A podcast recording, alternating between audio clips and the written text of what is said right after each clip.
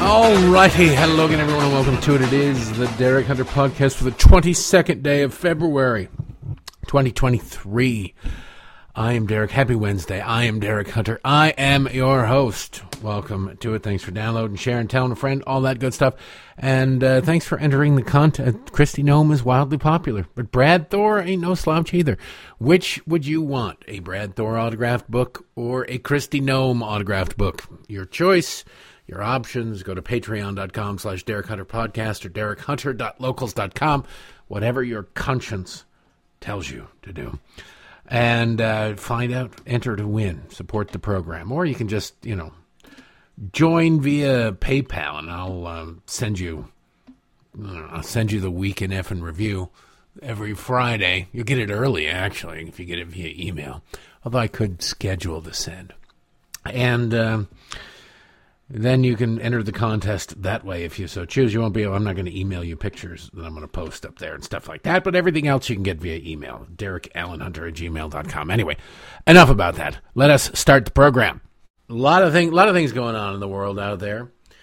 We are um, looking at what's going to be. I don't know. I don't, I don't think the administration really thought through this uh, peeing contest. I'm trying to think of a classy way to put it. This peeing contest with Russia. They don't seem to have a plan. They're desperate to make Joe Biden seem like he's on the ball and that he's tough. And that's the problem with Joe Biden is so much of his life has been spent trying to give the impression that he's tough. Not being tough but that he's he wants people to think he's tough without actually having to do anything about it. That's why you don't see him being tough. You hear him talk about how he is tough. Right? There's a difference between being tough, acting tough. You don't need to sit around and go, "Hey everybody, look at me. Look at how tough I am." And sitting around going, "Hey everybody, look at me. Look at how tough I am."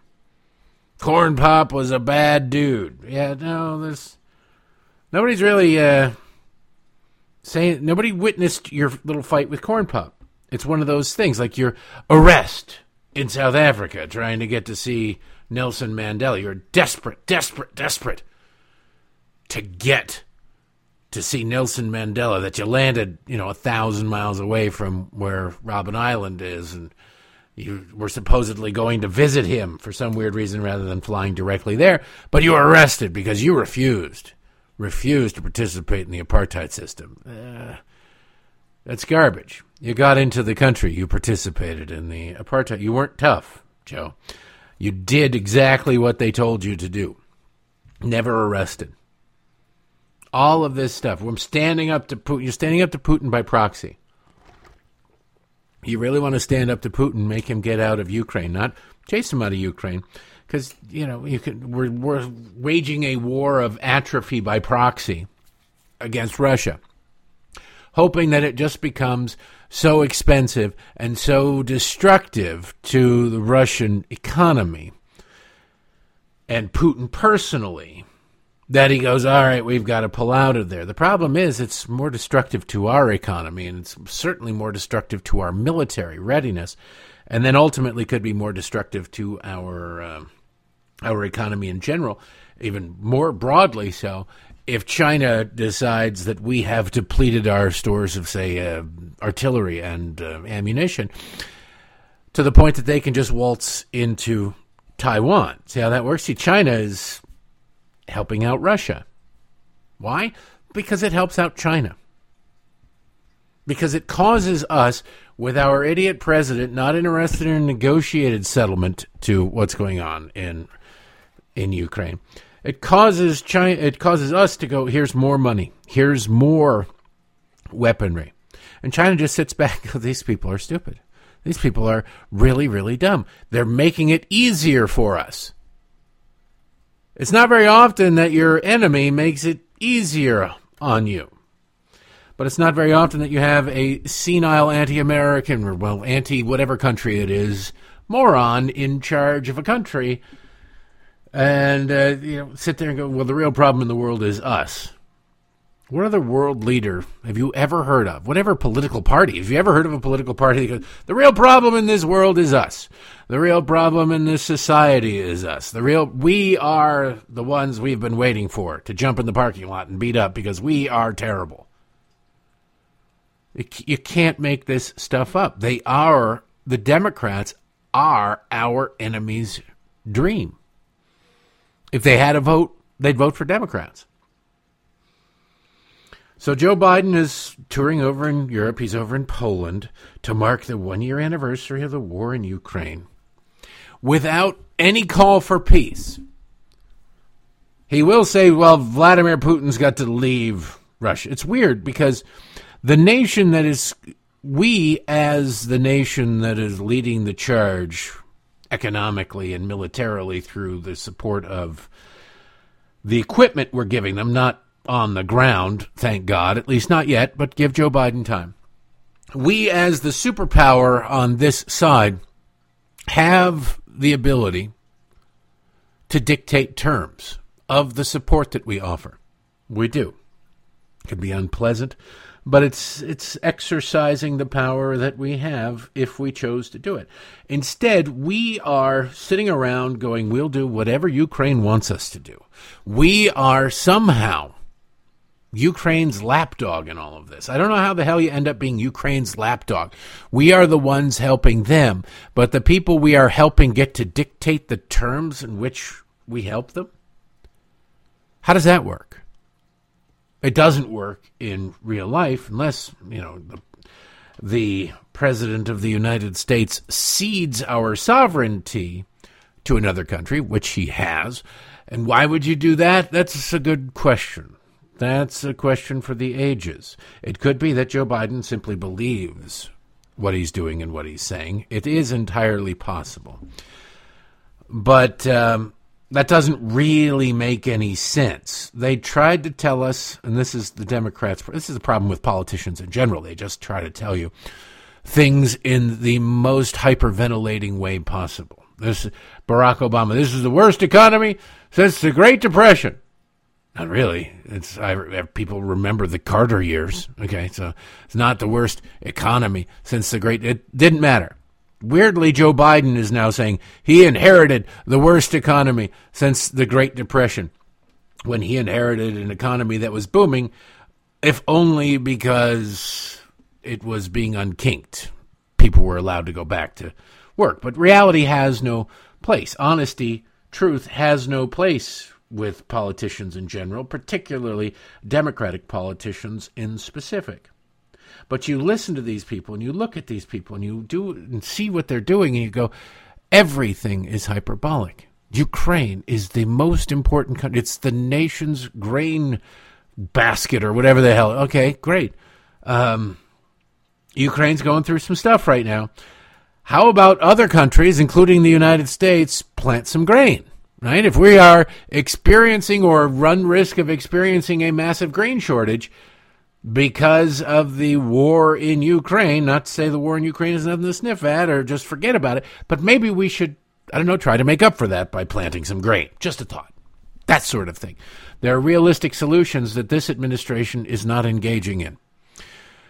As the really uh, super patron of Ukraine, we could have dictated terms. We could have sent them all the military aid that they've gotten, but also said, hey, what we need to do is, however it's possible, get Russia out of Ukraine, back to before where it was, back to where it was a year ago.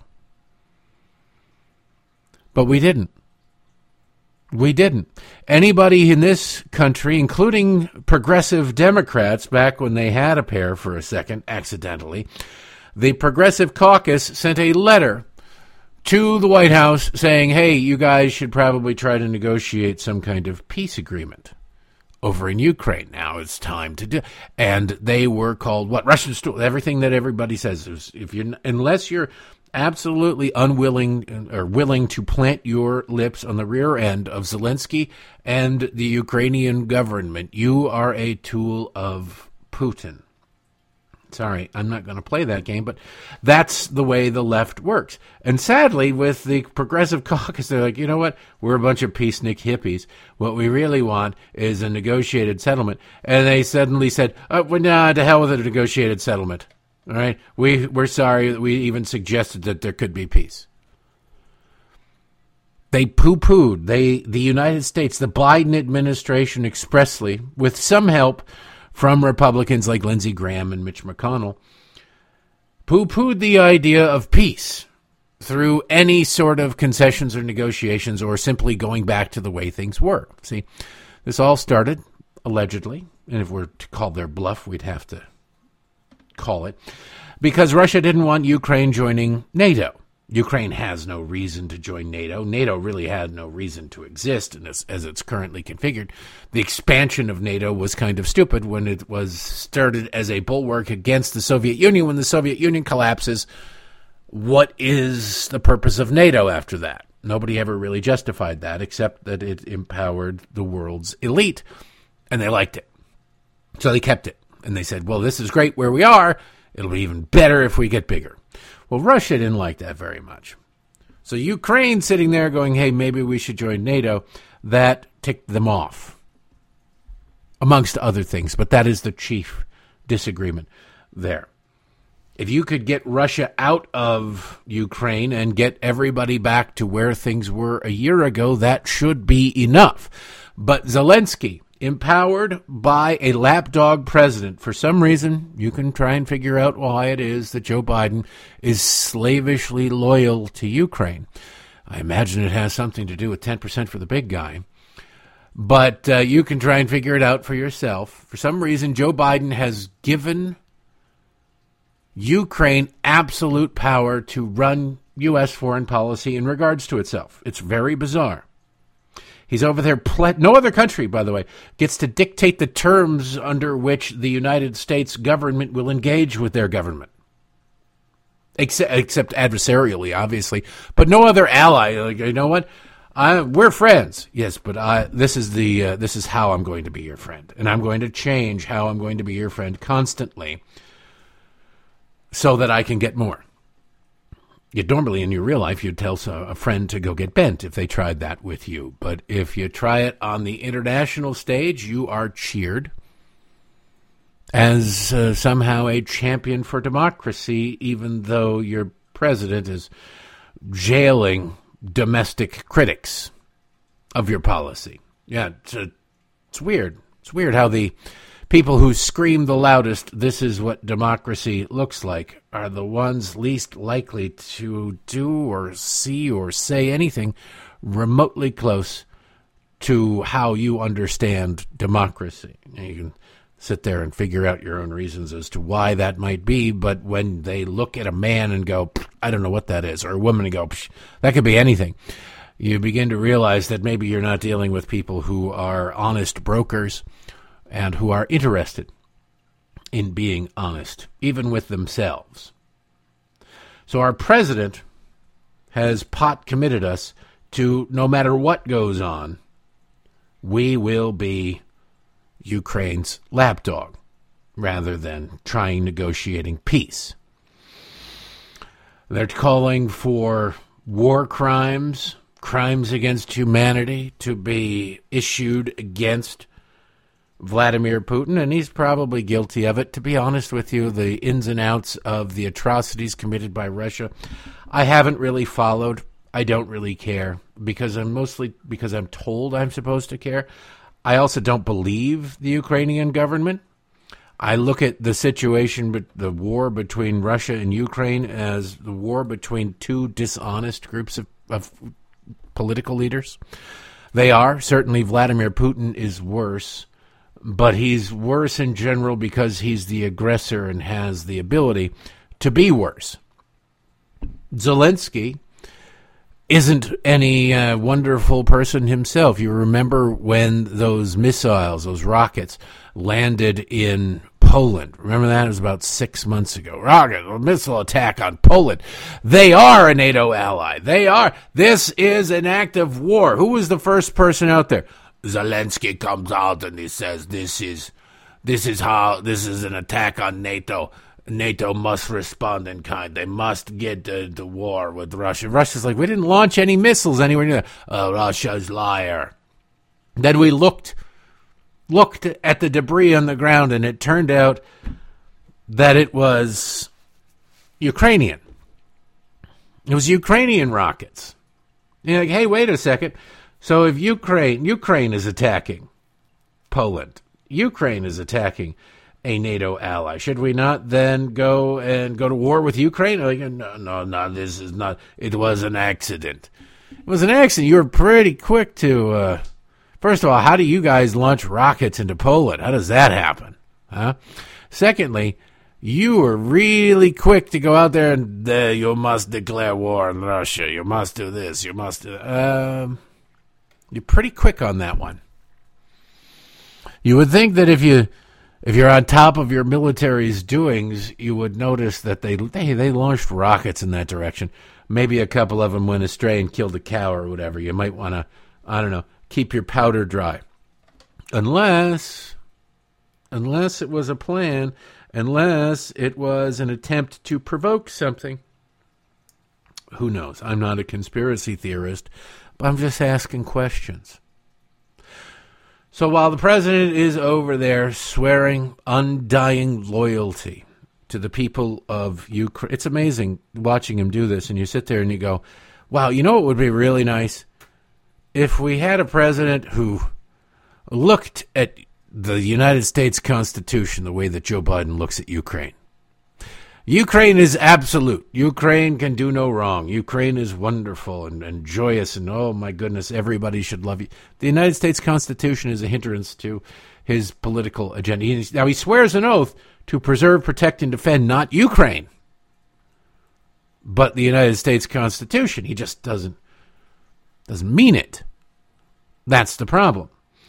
And our media is so full of sycophants and straight up butt kissers that it doesn't matter. Now, um, over at Grabien Media, they've they've captured a whole bunch of things. It's kind of funny. I told you yesterday, like there's an air raid siren going on in Joe Biden. I played you the CNN report. There's the air raid siren. Wow, Joe Biden bravely marches through the city with an air raid siren. He could easily have been killed by a Russian attack, but he walks with the gait of a 900 year old sea slug um, through the streets without any concern. And I thought, well, that seems a little bit weird if there's a, a rocket attack where the president of the United States is. I would think that the Secret Service might go, let's get inside, let's let's hurry this up, old man, and pick him up. But they didn't. Well, it turns out that some people did a little bit of journalism. It's been widely reported, although not constantly reported. It's weird how this works. They report it once and then they go,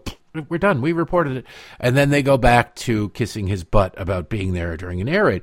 That there was no Russian rockets, no missile attack, nothing yesterday. And in fact, the United States government told Russia that Joe Biden was going there, so they better not try anything. So the air raid siren was exactly as I said it was yesterday. It was for show makes him look tougher, which goes back to what I said at the beginning of the program. Pretty much everything Joe Biden does is designed to make him look tough. Tough people don't have to do things to make themselves look tough, they're just tough. People who aren't go for the stagecraft. Before we move off this uh, Joe Biden thing, I, there is some audio I want to play you just to give you an example of the type of media coverage that the President of the United States is getting for having gone to Ukraine. Now, presidents have visited war zones since presidents have been visiting overseas in a timely fashion. Hell, FDR went to war zones a lot, and he was in a wheelchair. But no one has done it so courageously as Joe Biden, what with the way he walked through the streets of Kiev, whilst sirens for an air raid went off, he defiantly sauntered his way through, shuffled down the streets of Kiev. Such a hero. Except there was no air raid. It was all for show. It's amazing. What's amazing to me is how the media absolutely is okay with getting, seemingly down with it, with getting played. They're just cool with getting played. Yeah, go ahead. Play. Go ahead. pl- do the political theater. Oh, the air raid sirens are going off, and the president of the United States is exposed, and nobody's doing anything. That should send off spidey sense tingling left and right. Should be going. People should be going. That's not the secret. That's not how the Secret Service works, and it's not unless the Secret Service is in on the gag. But anyway, Douglas Brinkley, presidential historian. Yeah, you see all these people, the Michael Beschloss, Douglas Brinkley, Jon Meacham. All of these people are like, we are presidential historians. All we care about is the historical record. And then you say, well, why do you live in the colon of Democrats? Because they really are up there. Michael Beschloss is he makes Bernie Sanders seem sane, and it's just in the last few years. Probably ten years ago, these people were were simply out there regurgitating the facts, but because times have changed and journalism is dead from autoerotic asphyxiation, they are now full blown partisans. I guess maybe they want to keep their con- contributor contracts and they recognize that in order to keep them, they've got to throw red meat to the audience. But Jon Meacham, presidential historian, NBC News, Jon Meacham, oh, yes, we're wonderful. MSNBC contributor. He is a part time speechwriter for Joe Biden. The blood red speech at. Uh, Independence Hall in Philadelphia, Jon Meacham wrote that or helped write it. They admit it. And like, and they don't even come on and say, now we bring in Jon Meacham, who uh, is an occasional speechwriter for the President of the United States. They just ignore it. They pretend it doesn't matter. They pretend it doesn't, not that it doesn't matter, they pretend it doesn't exist, which is worse. Douglas Brinkley is the same way. I want you to listen to this clip. I believe it's from CNN, where Douglas Brinkley simply and embarrassingly, no no adult should fanboy out on uh, another adult the way that these presidential cable news presidential historians do. As our resident historian here, place this in the context, in the pantheon of presidential visits to war zones. Presidents have visited Iraq and Afghanistan in recent years, but those were U.S. wars. This is a Ukrainian war no U.S. military presence on the ground. How significant? It's extremely significant. The United States is wedded more to the Ukraine than ever before. Mm-hmm. Uh, I, I, go back to history and think of Roosevelt and Churchill when FDR had to sneak off in the dead of night, even had a body double at one point to first meet Winston Churchill off the coast of Newfoundland. And then, of course, you had all those World War II meetings between Churchill uh, it's worth, I mean, mentioning Churchill because Zelensky has been called the Churchill of our generation, and Biden going there today, I think it's going to be a, a, a moment for the history books. It's mm like when John F. Kennedy went to Berlin uh, in 1961 and gave a speech at the height of the Cold War. Ukraine is the new Berlin. It's the rally mm. point yeah. for NATO and the, the Western allies, and, and uh, I think Biden uh, did something really heroic heroic. My God. It's heroic. It's just amazing. To, look, FDR snuck off and had body doubles rolling around in wheelchairs all over Eastern, Western Europe, everywhere. The Middle East, just trying to hide where he was. They went into war zones and they went, yeah. Then you get this story.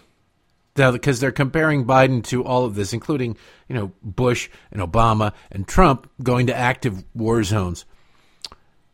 ABC News today. Following President Joe Biden's surprise visit to the Ukrainian capital of Kiev on Monday, senior members of his administration detailed the security discussions that led to the decision to go on the trip and the uh, content of the meetings Biden had with Ukrainian President Zelensky over the course of roughly five hours.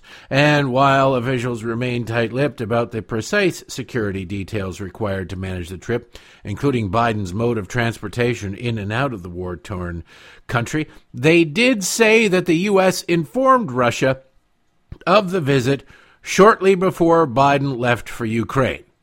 Huh? Quote we did notify the Russians that President Biden would be traveling to Kiev. We did so some hours before his departure for uh, uh, deconfliction purposes, Jake Sullivan, the national security advisor to the president told reporters Monday morning at a press briefing. Because the sensitive nature of those communications, I won't get into how they responded or what the precise nature of our message was, but I can confirm that we provided that information, Sullivan said. Now, when you heard Douglas Brinkley, that was from this morning on CNN, or last night, sorry. this was known.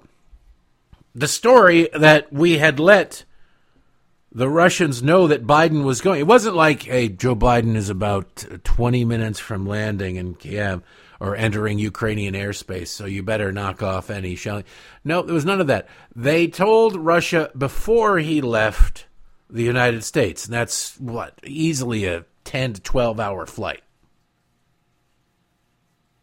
Right? Isn't it? I mean, maybe it goes a little faster. Air Force One goes, a little, maybe it's eight. But whatever. They knew he was coming. So it is not the same as FDR sneaking around trying to get to places to meet with Winston Churchill. No, because if we told, hey, look, Hitler, FDR is going to be trolling around this part of Europe there, and he's going to be on a boat that's coming over because it was the only way to get across the Atlantic at the time with any uh, certainty. So you better not uh, you better not bomb these things. You better not have a U-boat. No, the Germans would expressly go, you know what? We need to we need to sink every damn ship we can just in case we can get ourselves Roosevelt. That's the difference. That's the difference. If you don't see the difference, and I don't know if Brinkley does or doesn't see the difference, but if you don't see the difference, you're not looking for the difference. That's how sad news has become. Oh my goodness. Joe Biden is so very brave. What with the way he sauntered through the streets of Kiev while air raid sirens were going off while there was no air raid. While everybody knew there was no air raid. What, did somebody just lean against the air raid button? Not a single person. Watch the video. Watch any of the videos of Joe Biden shuffling his way through the streets of Kiev. And you will not see anybody reacting to an air raid siren. Not a single person. The air raid sirens, you got to take cover. There's an air raid coming. You're going to get blown to hell, or you could. You don't know where these bombs are landing, and nobody, the Secret Service, nobody in the press, so they had to have known. Nobody in the Ukrainian government. Nothing. what have we been told from the beginning of this war? Why, there's uh, Russian kill squads sneaking around Ukraine, desperate to try to kill Zelensky. That's Vladimir Putin would like nothing more than to kill Zelensky. So you would think that somebody involved in this, if it were remotely true, would be just a little bit interested in, I don't know, the air raid sirens and the prospect of hellfire being rained down on them. Yet no one was concerned because we'd told Russia we gave Russia the tip off. Hey, we're going. Okay, no problem. Meanwhile, Putin has announced that he is withdrawing from the START treaty, the nuclear use uh, nuclear treaty with the United States. He's suspending it. He's not withdrawing. Sorry. Associated Press, Russian President Vladimir Putin suspended Moscow's participation in the last remaining nuclear arms control pact with the U.S., announcing the move Tuesday in a bitter speech where he made clear he would not change his strategy in the Ukraine war. You got to love the commentary. It's a bitter speech. Hmm. Maybe it was, but that's not the job of a journalist. At least it used to not be. In his long delayed State of the Nation address, Putin has cast his country and Ukraine as victims of Western double dealing and said it was Russia, not Ukraine, fighting for its very existence. Quote, We are fighting the Ukrainian, we aren't fighting the Ukrainian people, Putin said in the speech. The Ukrainian people have become hostages of the Kiev regime and its Western masters, which have effectively occupied the country. End quote. Think of all the propaganda victories that we, our government, the United States, has given Russia domestically. Because we have. You got Biden over there. You got what 100 and I think it was up to 113 billion dollars in aid and the president of the United States saying we will give you as much as you want, as much as it takes. Our love is undying. My God, there are stalkers who are more rooted in real life than Joe Biden is. There are stalkers who are like, all right, well, that's it. She Taylor Swift is now dating somebody else, and it's clearly not me. I this is like the twelfth guy. She's clearly uh, not going to be faithful to me. I'm going to move on to somebody else. Not all stalkers, obviously, but some stalkers.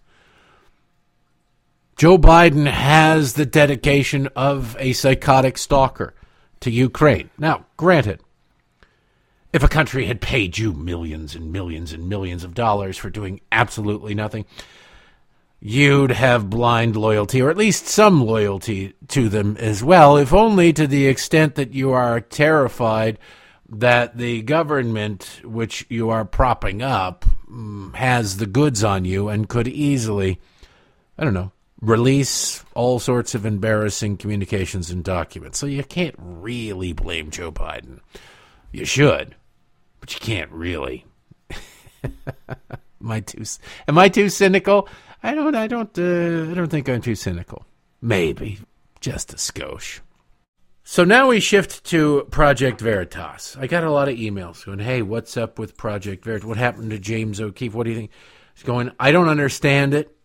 I don't know if we'll well, eventually we'll understand what happened. Some of this stuff leaks out, but he's out at Project Veritas. I'm not really sure. I'm not sure who else works at Project Veritas. To be honest with you, it'd be like at this point, even though he didn't found it, Tom Fitton is the is Judicial Watch, right? He's the face of Judicial Watch. He's the voice of Judicial Watch. Every single tweet the guy sends out is a picture of him, no matter what the subject. Like, why? Why are you sending out pictures of yourself? It's because he's established himself as the face of Judicial Watch if they're going to get rid of him for any reason, and I have no reason to suspect they would because he's wildly effective at his job, there'd be trouble. There'd be a lot of people going, What the hell? You can't get rid of Tom Fitton. Well, maybe this is the test case, that maybe they can get rid of anybody. New, uh, the National Review. James O'Keefe, the guerrilla filmmaker known for exposing left wing politicians and institutions, is out at Project Veritas, the conservative media company he founded more than a decade ago. I'd point out that in that lead sentence, this tells you really everything that's wrong with this country. I don't know who Ryan Mills is. He's the one who wrote it for the National Review. Nowhere does it say that James O'Keefe is a journalist. He's a guerrilla filmmaker guerrilla filmmaker at a conservative media company. Well, Ryan Mills, I can think of a dozen stories that James O'Keefe actually literally broke, whereas I can't think of a single story that anybody called Ryan Mills, whoever the hell you are, broke, let alone an actual story broken by National Review. Nothing against National Review. I know a lot of people who work there. But it's not it's not where I go for breaking news. Let's just put it that way. Most of the news that's broken these days is simply somebody with information they want out to damage somebody else or to glorify their themselves or their boss is given to a reporter. Then the reporter writes it up they will email the subject of the hit piece and say, We're going to go to press in an hour, so let us know if you have any comment. And that email will be time stamped at 3 a.m. And they go, Well, they didn't return, respond in time for publication, for comment. And you sit there and you go, Oh, they must have been avoiding it. When in reality, it's a web story. It's on. There's no point. It's not going into an actual newspaper on these websites. So there is no real deadline it's just arbitrarily they said we'll give them an hour, we'll give them a half an hour, we'll give them whatever. Journalism is so dead it's not even recognizable anymore. Anyway, back to the story about uh, James O'Keefe. In a 45 minute video, which appears to have been filmed Monday at Project Veritas's office, O'Keefe announced that he was, quote, packing up my personal belongings after he'd been indefinitely suspended from his role as CEO and removed from the group's board of directors. O'Keefe, who appeared to be talking to gathered Project Veritas staffers, said in the video, which was published anonymously on the streaming platform Vimeo, was, quote, just for us and was being recorded for internal distribution, though he seemed to want to make the footage released widely. While he may be out at Project Veritas, O'Keefe said he intends to continue his work and suggested he may start a rival watchdog organization and poach pro, uh, talent from Veritas. Quote, So our mission continues. I'm not done. The mission will perhaps take on a new name, and it may no longer be called Veritas, Project Veritas. I will need a bunch of people around me, and I'll make sure you know how to find me. End quote. That's the thing. The donations to Project this is this is the problem with a lot of organizations. That's not, James O'Keefe came up with it. It's his baby. He make it uh, himself the star of it, and that's fine. And he's got a lot of guts with what he does. So there's no nothing but respect there. But as a concept, so much of conservative world, nah, less so liberal world, but so much of conservative world is built around the cults of personality or the personalities, the public perceptions of people involved in them. I often thought this for a long, long time about, and it was started with Drudge.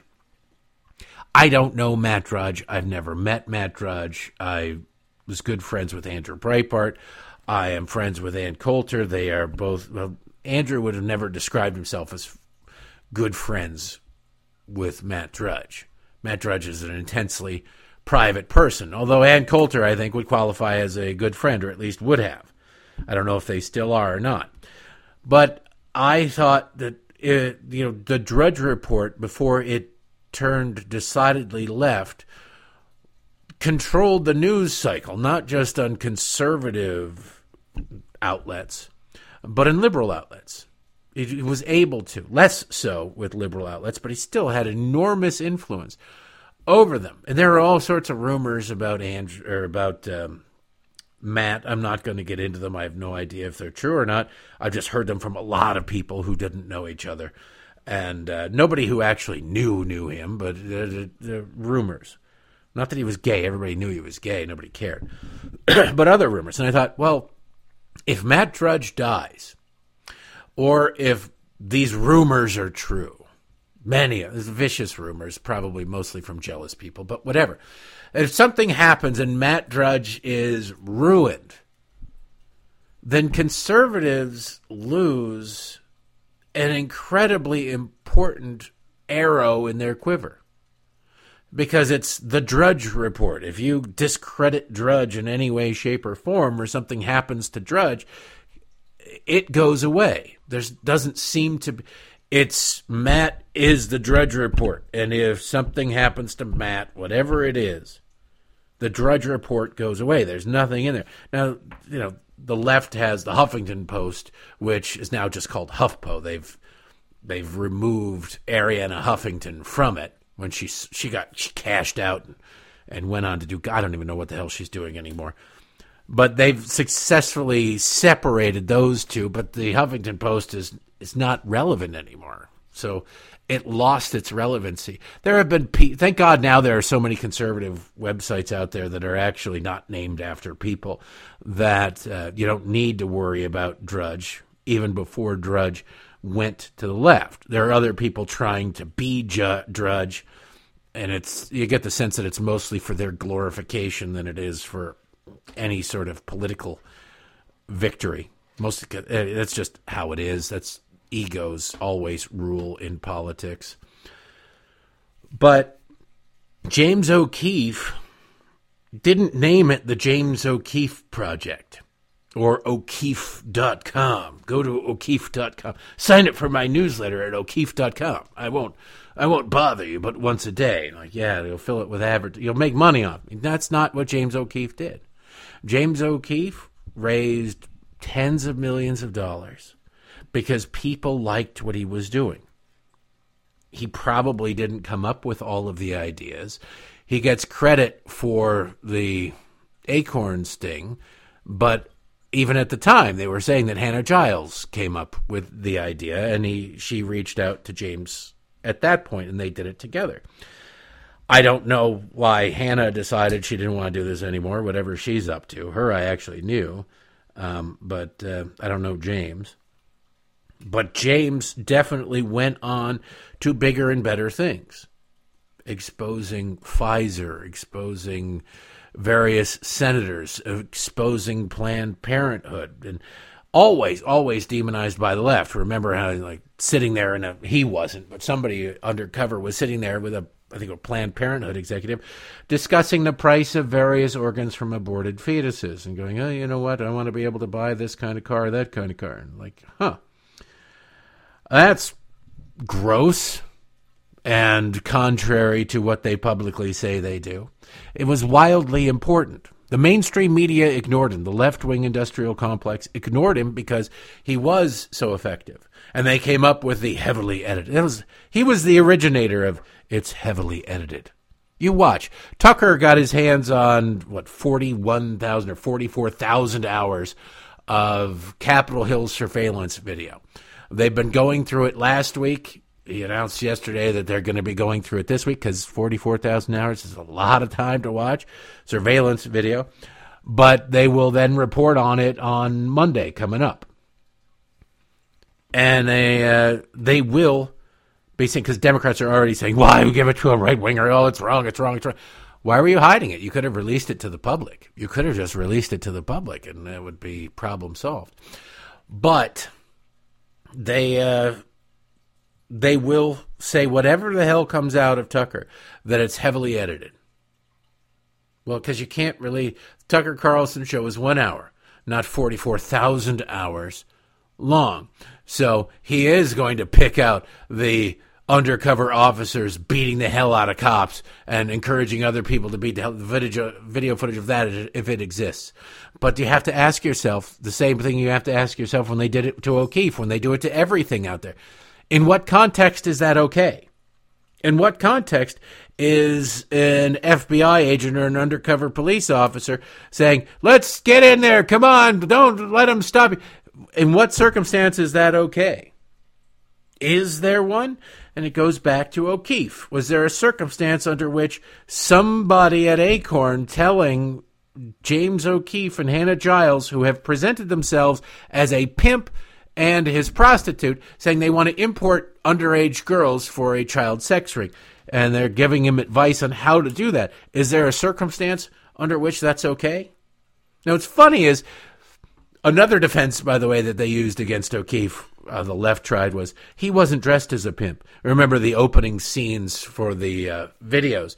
They had James dressed up like a stereotypical 1970s pimp, and Hannah dressed up as like a stereotypical 1970s street walking prostitute. Now, they weren't they weren't wearing those costumes when they're sitting. Yeah, they they didn't dress up clownish, which is actually worse right? There's a guy calmly sitting across from you saying, I want to import 13 year old girls for a child sex ring, not dressed up like he's doing a high school hidden camera show. And you're giving them advice on how to do that. That's worse, in my opinion. So we'll see. There's speculation that uh, they ousted him after the sting against Pfizer for various reasons. It's ultimately, I suspect, it will come back to money. But just know that James O'Keefe will be back. Project Veritas probably won't be around that much longer because what is Project Veritas? They're going to need something really dramatic really quickly if they're expected to survive. They have the money, they can last a while, but withering on the vine is not really existing. So the real, the smart money is in following James. I suspect that will happen here. They grousing about, oh, he spent too much money on on cars and driving around. You know, they were all for Project Veritas. You can say he did too much of it, but it was all for Project Veritas stuff. It's kind of important. So it'll be interesting to see what happens there. But the smart money again is on O'Keefe. Okay, so now we turn our uh, gaze just a little bit to the south, down to Florida. Well, he's actually to the north and to the uh, west right now. Ron DeSantis has a book out, but he's also traveling to blue states, blue areas, trying to recruit police officers to come down to Florida. It's not. I was just in Florida. It's not a lawless land where some sort of hellscape is breaking out. That would be Democrat-controlled areas. But people are fleeing to Florida. People are desperately fleeing to Florida from these blue states. And that means that every, and by the way, everywhere is having difficulty recruiting police officers thanks to Democrats demonizing the police. All cops are bastards. Let's do this, that, and the other thing. It's horrible, terrible, awful. You name it. They have. Let's get rid of qualified immunity for police. Let's make them personally liable for every junkie who sues them and claims that they were abused by them, whatever it is. So you look at this, and the cops who can are retiring as quickly as possible, and the cops who are staring on the long end of like, I got 25 more years of this. I am not going to do this. They're either quitting and going into something else, or they're they're going to jurisdictions where you know, more they're less likely to get sued. They're less likely to have problems. Just say. And so there's a lot of competition. There are fewer people just going, I'm not going to be a cop at all. I'm not interested in this stuff. Uh, why the hell would I bother? So that means there is a limited pool of people who are available to hire. So Ron DeSantis is going around to the police officers. He's meeting with police officers in these jurisdictions New York, Chicago, so on and so forth to encourage, to try to recruit police officers of state police and local police down in Florida. Now, I don't know. I assume he's offering some sort of incentive, a pot sweetener, if you will, to get people to come down there, in addition to the fact that, you know, Florida has no state income tax, for example. There's a reason people are moving there. It's not just because they really, really love oppressive humidity eight months of the year. So this is bothering the left. It's bothering a lot of people. It's bothering Donald Trump, too, by the way. Donald Trump is attacking him. Donald Trump went to uh, somewhere. I don't know where the hell he went. But uh, he was giving a speech the other day and he was talking about, oh no, he was actually in West Palm Beach. He didn't go anywhere. He brought people to him. And uh, he was able to fill a room, which, I mean, it's. It's your home court. You should be able to fill a room but I think it was at actually at Mar-a-Lago. and he said, "Well, Ron DeSantis went to an event in Staten Island and only got 139 people. In Staten Island, it was 139 cops. He was expressly speaking to police officers. It wasn't a hey, come and talk to um, Ron DeSantis, meet and greet with Ron DeSantis. I I promise you that. But why let the facts stand in the way of goods? I don't understand why he's so insecure. If he projected confidence, there'd be more people who'd go, all right, I'll listen to what he has to say. But if uh, you're projecting wild insecurities, eh, I don't know. I don't know what the the point of that is. Not much different from President Trump was Mayor Eric Adams of New York City, who decided to go after Ron DeSantis too. They can't get over. They can't quit him. It's like Brokeback Mountain. Eric Adams tweeted, Welcome to New York City, Governor Ron DeSantis, a place where we don't ban books, discriminate against our LGBTQ plus neighbors, use asylum seekers as props, or let the government stand between a woman and her health care. We're happy to teach you something about values while you're here. Now, I love that. I love that because they actually do ban books. They ban books that are not politically correct. Get a Mark Twain book. Get uh, you know, see what they're doing to J.K. Rowling and what they're trying to do. She, her books aren't even offensive. It's because she believes that a woman is a woman. Period. End of story. Nobody discriminates against LGBTQRSTUVWXYZ people. They're they're just telling you you can't go and uh, talk about sex of any sort gay, straight, whatever, to young kids. The real question is, Mayor Adams, why do you want to talk to young kids about sex? Hmm? Care to answer that one? they don't. But hey, what are you going to do? He wants to teach you something about values. Go ahead. And across the media spectrum, the left is mobilizing again. Now they they continue their attacks on Donald Trump. That's just what they do. That's for ratings. It's weird. Fox mostly ignores Trump, and the left wing media embraces Trump because it infuriates their audiences, and they can't get any. They can't get inspired watches on CNN and MSNBC, but they can get hate watches. It tells you something about the left. Anyway, we have some audio demonstrating just how DeSantis obsessed these people are. We start with a, a, report from CNN. Their reporter, a guy named Steve Contorno, I think that's how you pronounce it, C O N uh, C O N T O or T R O N O, talking about, you know, it's funny because the left wing always, always tries to pick who conservatives are. According to most of the people in the uh, the media, you will hear Asa Hutchinson, governor, uh, former governor of Arkansas. You will hear uh, Sununu, governor of New Hampshire, and you will hear Larry Hogan, former governor here in Maryland. You will hear them referred to as conservatives. They're conservatives. Now they don't ever tell you what they're conservative. What are you conservative on? Well, he wants to cut taxes. Well, okay, that's I suppose that's nice, but what else? Conservatives is conservatism isn't simply about taxes. It's about individual liberty, personal responsibility, etc., etc. They never never come around about that. they never go any further than they they're opposed to hiking taxes. Wow, so because you're not economically illiterate, you're conservative? Because then they say everybody else and everything else that conservatives stand for is right wing extremism right wing extremism, white nationalism, wink, wink, and all this stuff. They are doing what they can to lie to their audiences. So they prop up these, frankly, 5% vote getters as something to aspire to, and everybody else is dangerous. And that's the gist of this CNN report. He's reporting that uh, Republicans are concerned that maybe Ron DeSantis is going too far in his war against wokeism. Now, you know anybody who's sitting there saying, you know what?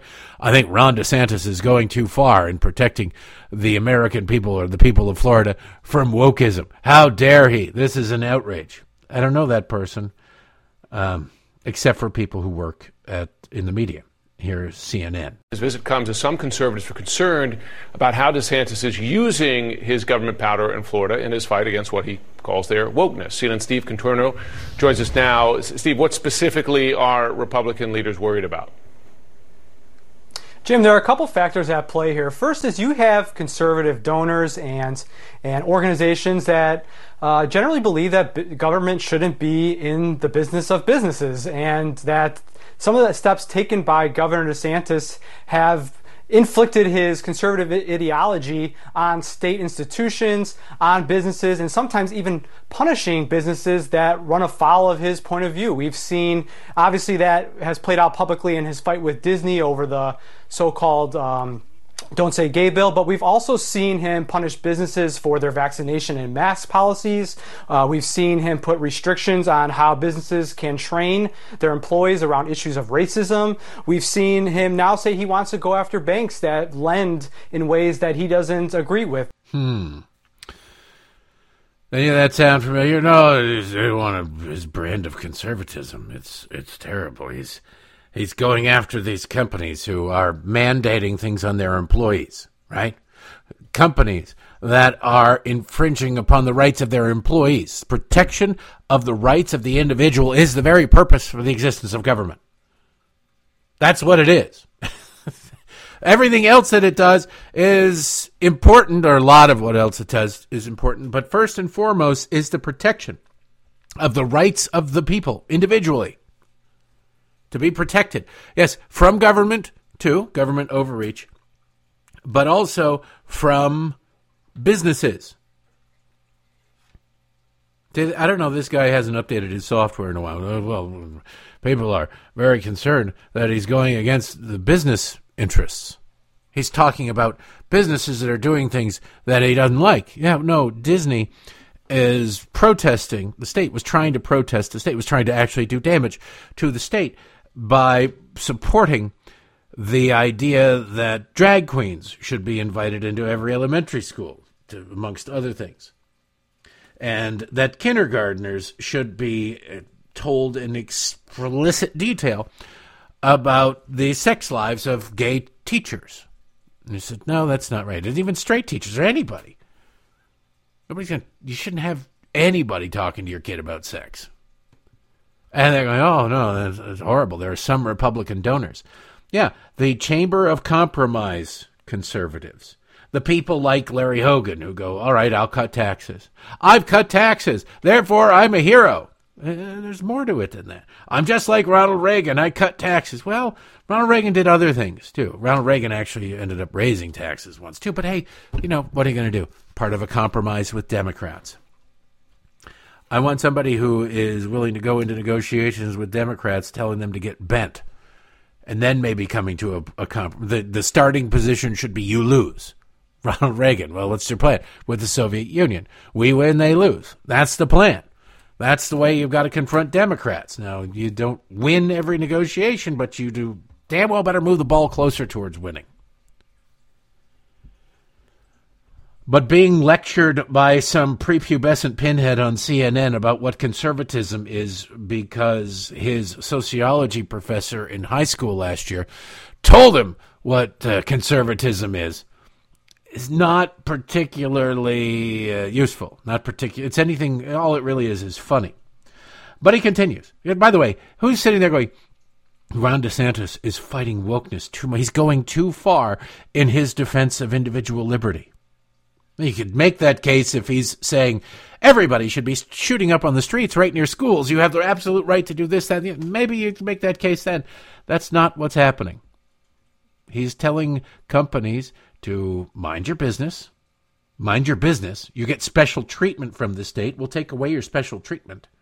That's it. If you don't like what the state is doing, then you're fine to express yourself, and we're just going to treat you the way we treat every other business in the state. And that's that's going after Disney. Oh my God, going after Disney. Well, pull up Magic, pull up the Epcot Center, and uh, helicopter lift that to uh, what is the nearest Democrat state? I don't even know. But take it there. See how that works out. Put it on a, a floating oil rig in the Gulf. See how that goes. Anyway, the report wasn't done because it was a very long report that they played repeatedly throughout the day. It tells you something. So there's that part of it, but there's also Republicans, including his supporters, who are worried that he might be flying a little bit too close to the sun with his war on wokeness. You know, this most recent spat with the College Board over this AP African American Studies class. I mean, he is now talking about potentially pulling AP classes out of Florida entirely, finding alternatives to the SAT. Uh, these are things that parents around the country use to help their students get into good colleges, to save a bit of money uh, on their uh, higher education. And there are concerns that they don't know how this is going to play out nationally when this stuff when he starts campaigning uh, in a national campaign. And what we're seeing is Republican candidates starting to seize on this a bit, especially those who are start, start want to turn the page from these Trump era politics. Uh, we've seen Governor Sununu of, of New Hampshire, former Governor Hogan of Maryland, Governor Hutchinson of Arkansas. They have all raised concern with how DeSantis has been so heavy handed with businesses. yeah, the Chamber of Compromise conservatives. Oh, he's, he's being too mean to businesses. Oh, yeah, were you elected governor of business? No, nobody wants a bad business environment, but you end up actually creating a bad business environment if you listen to business leaders. If you listen, the business lobby, the Chamber of Commerce, is fairly decent when it is in opposition to big government liberalism from Democrats. When it comes to everything else, they try to weaponize government. Their membership does, particularly the larger membership, to create barriers to entry for new businesses to form so that they don't have to deal with any competition. They're pulling the ladder up behind them. The Chamber of Compromise is referred to that as that on Capitol Hill for a reason. You really think citing those three former, well, one's a current governor, Sununu, for Larry Hogan, anybody going, you know what? I wasn't, uh, I was uh, slightly in favor of Ron DeSantis before I learned that he had disappointed Larry Hogan. Now that I know that he's disappointed Larry Hogan, boy howdy, I have to rethink everything I've been saying over these past few years. Is there a single human being out there who hears that and goes, I'm not going to make a move until I hear what Larry Hogan has to say? No, there is not. I promise you, there is not. But this is what passes for news. This is what passes for conservatism. Larry Hogan is what passes for conservatism. Asa Hutchinson is what passes for conservatism in left wing circles. Now, it's funny as they will look at anybody who is not one of these Chamber of Compromise conservatives and say, well, they're the extremist right wing of the party like Ted Cruz, like Mike Lee, like everybody. okay, pretty much 95% of the Republicans are extremists. But they will refer to Ilhan Omar as she's just a progressive Democrat. There's no left wing extremism. There is no far left. You will not find, except maybe in the opinion columns occasionally the phrase far left in the pages of the New York Times or the Washington Post. You will hear, you know, Media Matters referred to as a, a, a, liberal media watchdog group, or just sometimes a media watchdog group. They are a left wing activist group that if Donald Trump had, I don't know, if he could have really had somebody over at the IRS go, we need to investigate find out whether or not they should maintain their charitable status. The left does it all the time. I promise you right now, conservative think tanks are being audited left and right by the IRS to see whether or not they're engaged in political activity. There is no such turnabout when it comes to groups like Media Matters. There absolutely should be. It's what they live for, it's their business model, but they also recognize that they can do it without any consequences. Do you think uh, President Larry Hogan would go, you know what, we really got to look at? No. President Larry Hogan would go, I need probably somebody to give me hair plugs. I need to lose about 150 pounds. I need uh, all sorts of things. And can I have dinner with Nancy Pelosi so that we can talk about what the country needs to do next? Now, in that scenario, I'll take Donald Trump. I'll take Ron DeSantis. I'll take Nikki Haley. I'll take any of them over this. But you can tell something about the quality of a candidate and the degree of their conservatism by the way and by what the left weaponizes against them. Ron DeSantis, not announced, right now has all the right enemies for all the right reasons. So now I want to shift to um, Alyssa Farah. We'll get to Joy Reid in a second. Alyssa Farah on CNN. She's a CNN contributor. She is also one of the hosts of The View. Ooh, one of the ladies on The View. And uh, she is also Donald Trump's former communications director in the White House, the last one. Uh, really, Donald Trump should campaign on he will make much, much, much better personnel decisions going forward. Then he would put a lot of people more at ease than he currently does with uh, the people that he did hire. But Liz Fair is on CNN, and she's whining and whining and whining about, oh, this this is not the Republican Party that I grew up in. They're they're Trump. Now she again was deputy communication. She held a lot of positions inside the Trump administration. She was perfectly happy to hold all of those positions and more. But when it came time for a post White House media career, and it became clear that Fox News wasn't interested in her, she had to change her tune. And it worked out. Man, every once in a while, when you sell out, there's a buyer. There's a couple of buyers. Her CNN contract and her ABC contract. She's probably making a million, million and a half, maybe up to two million dollars a year. So, congratulations to her. But all it cost her was all of her credibility and uh, apparently sleep or whatever because she's lamenting what has become of the conservative movement that she grew up in. Are you hearing any discomfort among actual Republican voters?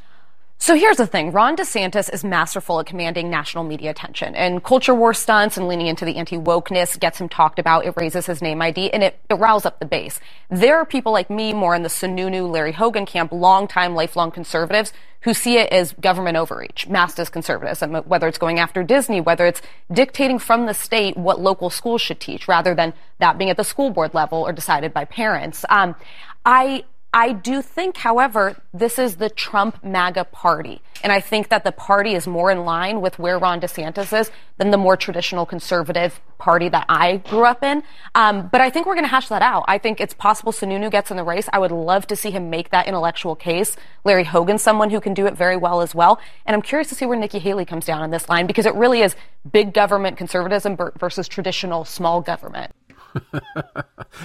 yeah, let's uh, take advice, political advice from the chick on The View who sits there and listens to these bigots just smear everybody. She grew up in the conservative, traditional conservative movement.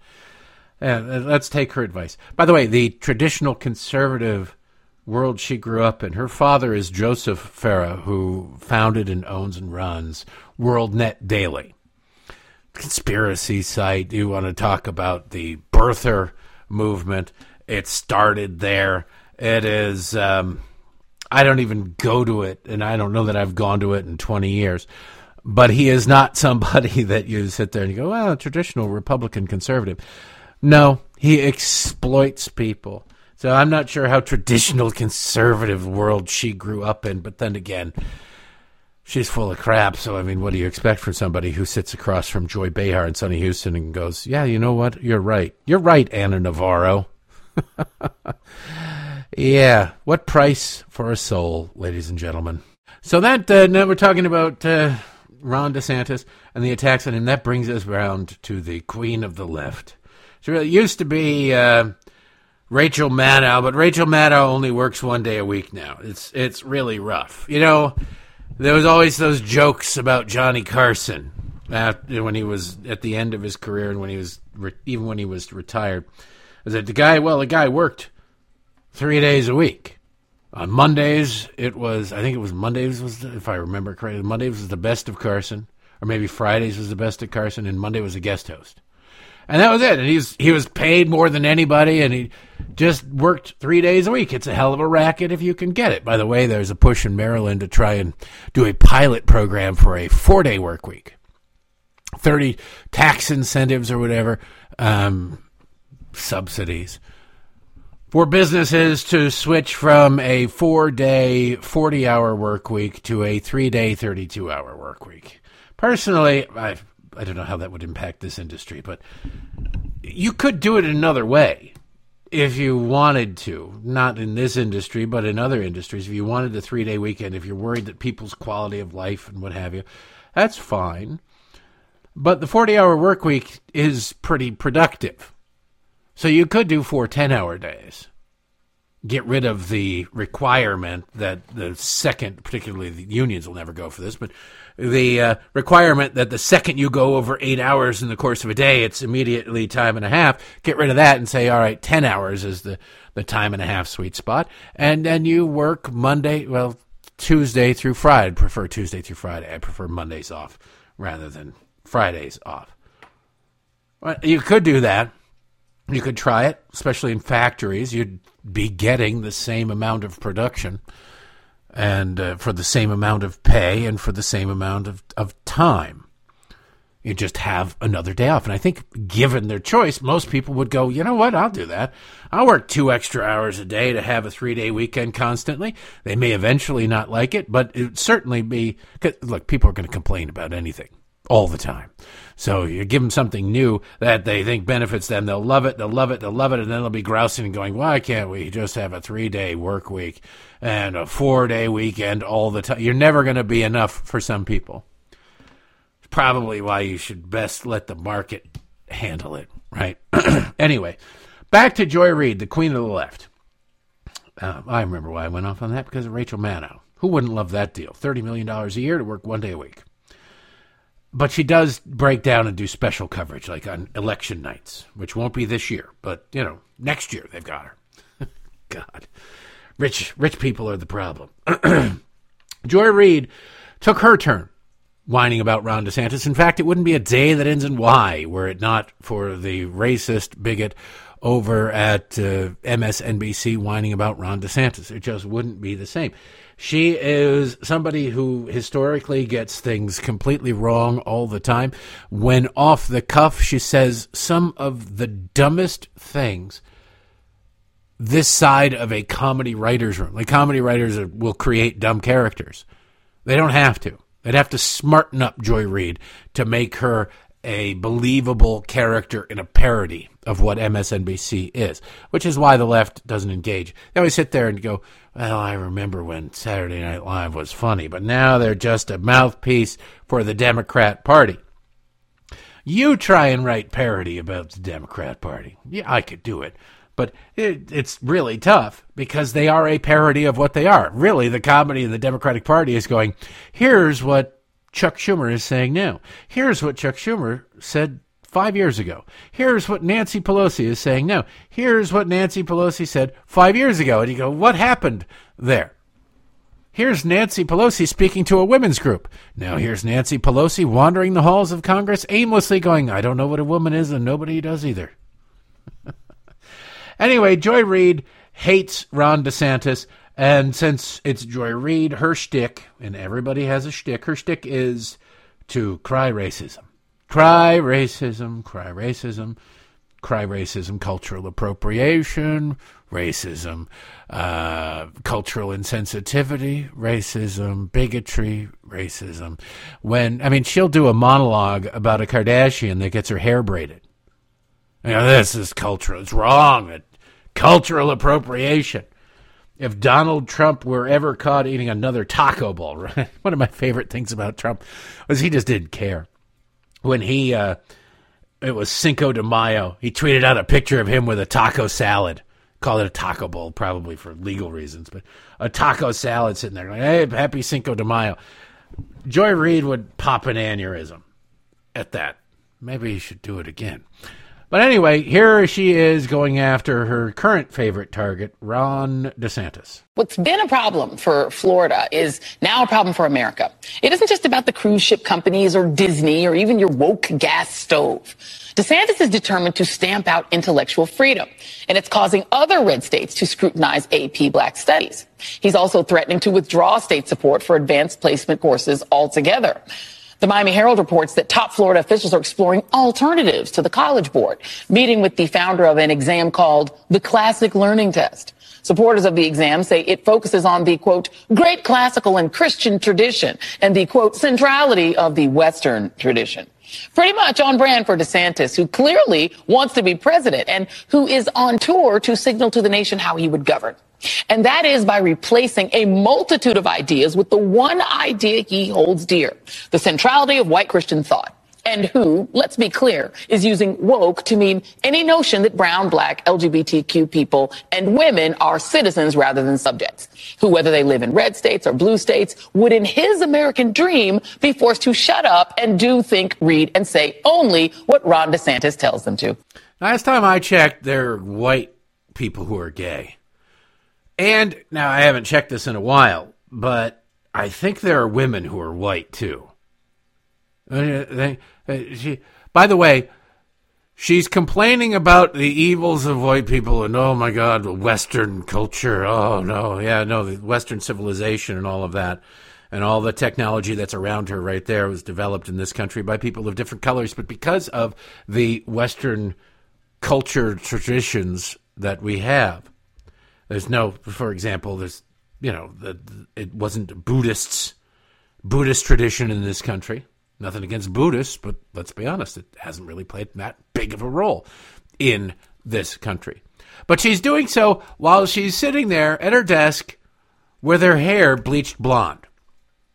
Cultural appropriation. I don't think, I don't know for sure, but I know for sure uh, that uh, if a Kardashian had braided her hair again, or somebody gotten dreadlocks who was not of the appropriate skin tone and not of the appropriate political beliefs. And the Kardashians' sin is that on occasion, Kim, when she was married to Kanye, said nice things about Donald Trump, worked with Donald Trump on getting that one woman a, a clemency and whatever.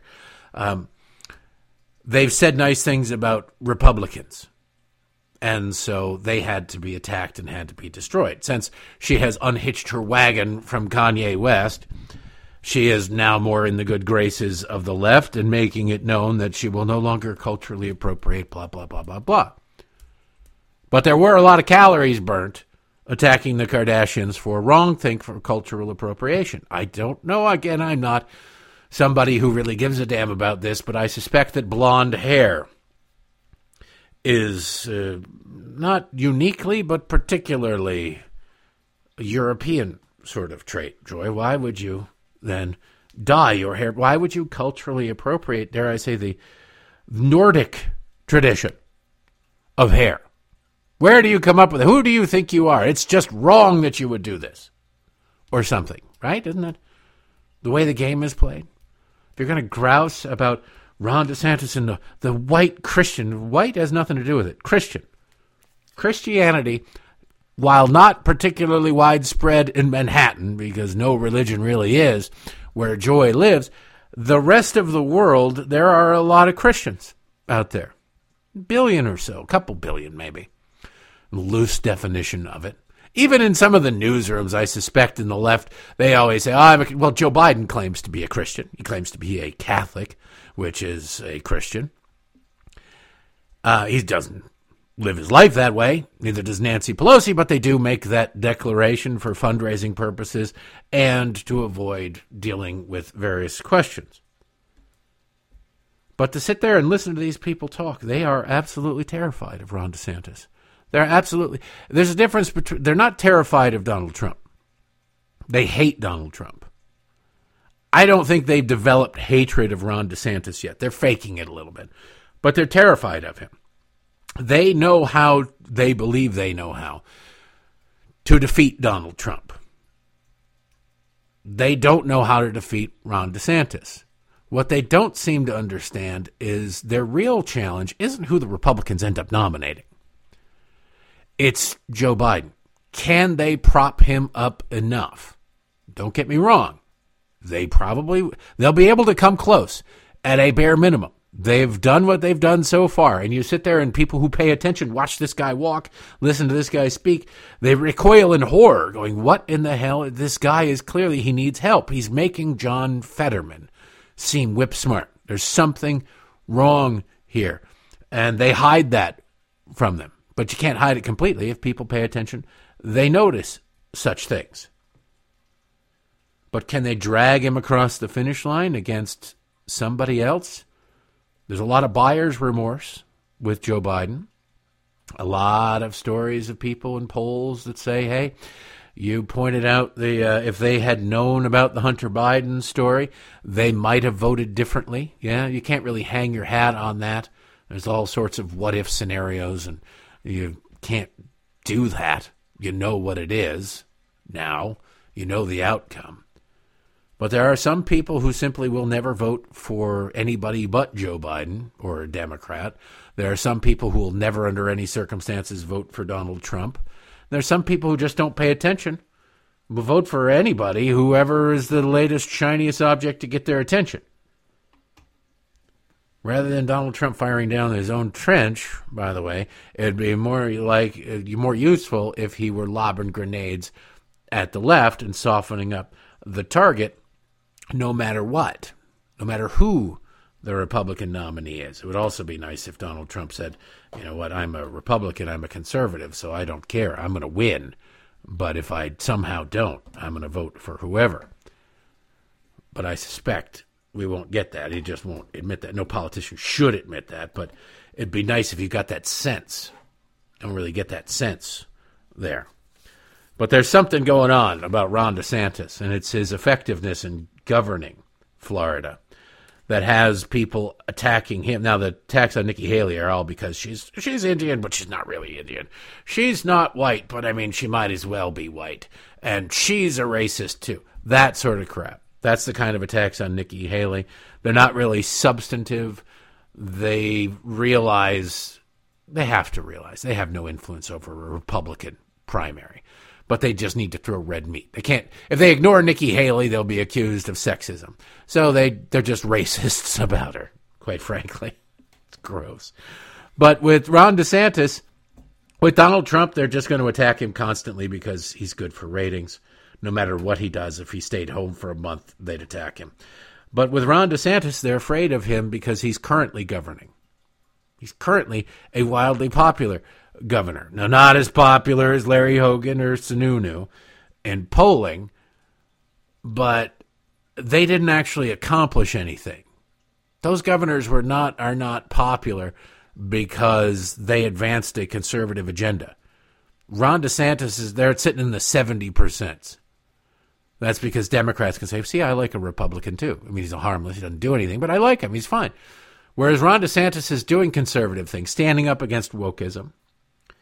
And uh, that causes them to have acid reflux when dealing with him because he's doing things. Now, he's popular 55, 60% of the people of Florida and accomplishing conservative things.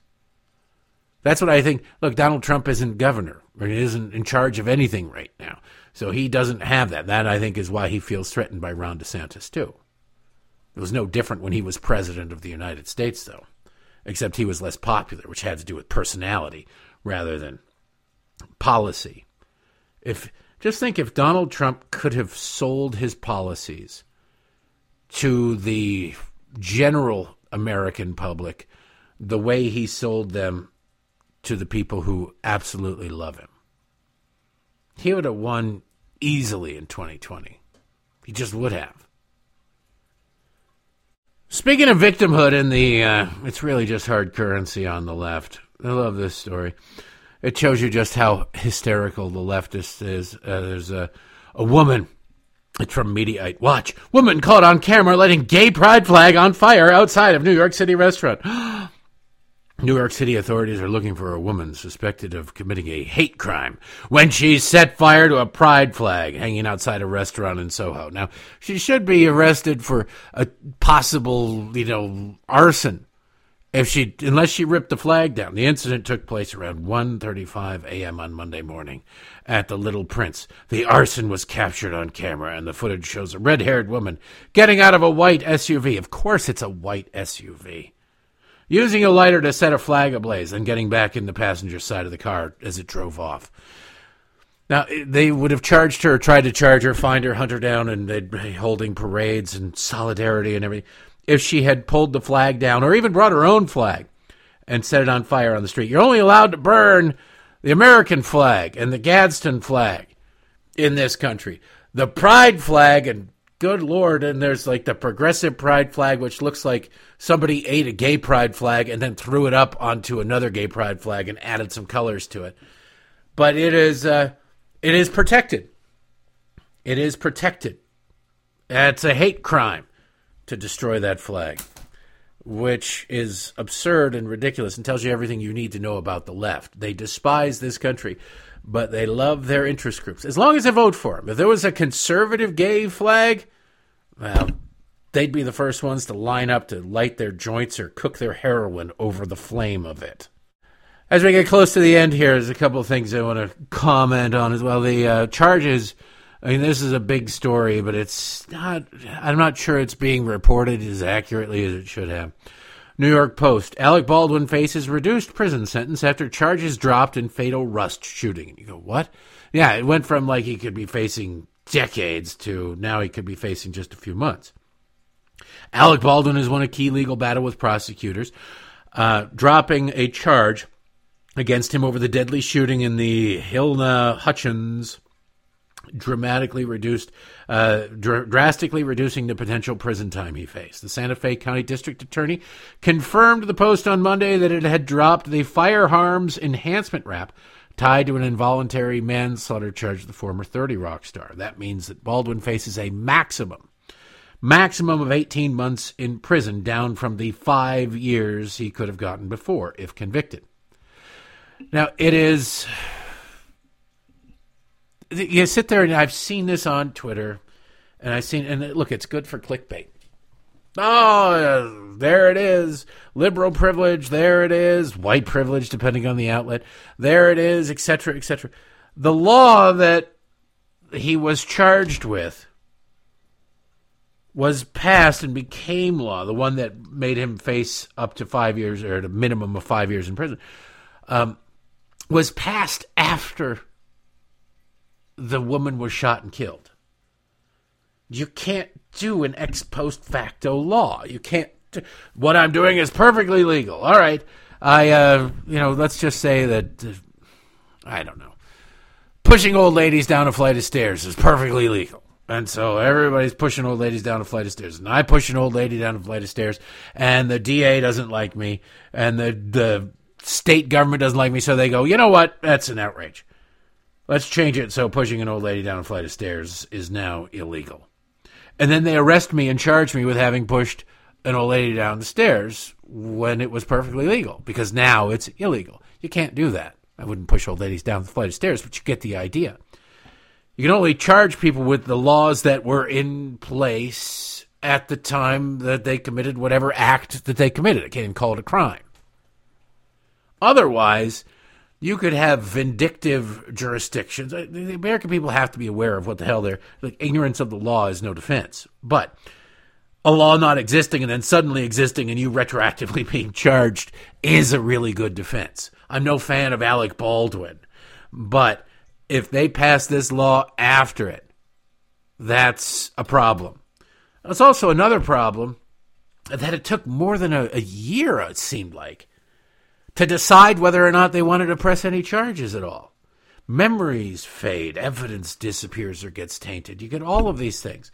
So it's this whole thing has been a disaster. I don't understand how these people could manage to be so incompetent out there. How these prosecutors, it's their job. It's not like they just tapped somebody fresh out of law school and said, "Hey, you're now going. to I want you to go prosecute. You're a new lawyer. Let's go. Uh, let's go prosecute this thing." That doesn't make any sense. That's wildly stupid. You got one job. Do it. And they didn't. So when you hear the outrage about this thing, recognize that you sure as hell would want this law this I mean this concept is important. And if it were somebody trying to do it to you, you would be as equal as outraged as as Baldwin's lawyers are. So this is incompetent. He should have never been charged with this enhancement crime in the first place. How incompetent do you have to be as a prosecutor to not know that a law just came into being and you can't charge somebody with it? It's bizarre. Speaking of bizarre, there's they're expecting this to sort of end soon. Have you heard of this Murdaugh trial? Alex Murdaugh? Murdaugh? I don't know. It's, it's like Murtaugh, except it's with a D. M U R D A U G H. This has become an obsession with at least Fox News. I don't like. I watch Bret Baier, and that's really all I watch. And there is um, always a report on this trial. I don't get it. It's something down in South Carolina. Some creepy lawyer allegedly killed his family. It sounds horrible. It's awful. but it's not national news. Who gives a damn? It's a local crime story. It's a horrible crime story. It's a statewide crime story. But it is not something where we need to stop all the presses and the world needs to know about it. I never heard about the crime at the time. I don't get how these things happen. It must be uh, like this started in a slow news day. It must have gotten decent ratings or clicks or whatever the hell it is. And so they're pot committed. They hitch their wagon to it. But that's all I can figure out from this thing because I don't know who these people are. It sounds like a horrible crime. Nothing against the family, but it's not a national news story. People are murdered, sadly, all the time across the country. It's weird. You hear this nonstop wealthy white family. Maybe Democrats are onto something. But you don't hear much about police officers who are killed in the line of duty. You hear like one day report, maybe there's a 30 second thing. The police buried so and so today. But that's it. There's a police officer just murdered by some rich white Antifa anti capitalist D bag up in Philadelphia. Killed. He was out on a carjacking spree with his brother cop came along. He shoots the cop in the head, and then he stands over the cop, much like the uh, Mumia Abu Jamal killed the police officer. Shoots him a couple times in the face, and then runs off. Gets away. Calls mommy. Mommy takes care of him. They've arrested mommy and the brother. They should all seems like they should do some serious time because they're gross people. It's what you get with leftism, progressive activism rots the mind, and you don't hear about it. You just don't hear about it. It's ongoing. but nope, you don't hear about it. Anyway, speaking of disasters, Secretary Mayor Pete, he's promising he's going to go to East Palestine, East Palestine, however it is. He was on Good Morning America this morning, talking about how is now I don't know I I don't remember South Bend, Indiana, being ground zero for massive natural disasters and environmental disasters caused by government incompetence setting this stuff on fire. But I could be wrong. All I really remember from Secretary Mayor Pete's tenure as mayor of South Bend is that he seemed to fire every black official that he could police chief, fire chief, etc., etc. Weird. And Notre Dame sucked. But then Notre Dame always sucks. But uh, listen to Pete talk about his tenure. You would think that Notre Dame, the Great Fire of 2014 or something like, we survived it. The tornadoes that ripped the town apart, leveled 90% of the town. No, none of that. But when you're full of crap and unqualified for your job, you'll do and say just about anything. The administration has come under some fire for its response. The mayor of East Palestine has said it took nearly two weeks for the White House to contact him. There were shouts of "Where's Pete Buttigieg?" at a town hall meeting last week. Uh, what's your response to that? When are you going to go to East Palestine? Well, I am planning to go, and uh, our folks were on the ground from the first hours. I do want to stress that the NTSB needs to be able to do its work independently. But when I go, the focus is going to be on action. Look, I was mayor of my hometown for eight years. We dealt with a lot of disasters, natural and human. human, mostly being my administration that uh, had massive cost overruns with our bike paths. I am going. Look, I am going. I am planning on going at some point. Why doesn't he just say, I'm planning on going, but I'm not going anywhere near that place until we really get the all clear from the people who really know, not just the, the EPA people out there whose job it is to calm people down. I don't want to be anywhere near that place. You know, you know how toxic that place is right now there, Snuffleupagus? I ain't going anywhere near that place. To hell with it. I'll do a Zoom call. I'll do a Zoom call with them. Don't you feel more secure knowing that this guy is in charge?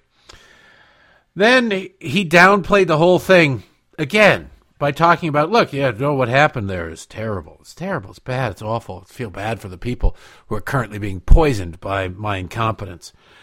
But keep it in perspective. There are like a thousand derailments a year. This is like Tommy Vietor saying uh, about the Benghazi thing. Dude, that was like two years ago. Get over it, dude. There's there's a lot of disasters. You're going to focus on this thing. You just listen to this stuff. Uh, look, rail safety is something that uh, uh, that has evolved a lot over the years, but there's clearly more that needs to be done because uh, while this uh, horrible situation ha- has gotten a particularly high amount of attention, there are roughly 1,000 cases a year of a train derailing. Yeah, no, that's not. There are a lot of smokers whose Marlboros get derailed on the way to their local 7-Elevens. Let's not. Yeah, the people in East Palestine they got it tough because they're being poisoned every time they drink a cup of water. But let's not forget that there are other victims out there too. The Pall Mall people sometimes have to go a day or maybe drive an extra mile to get a new pack of cigarettes. God, this guy's got a job. We're out of time. I'll see you tomorrow. I appreciate you listening.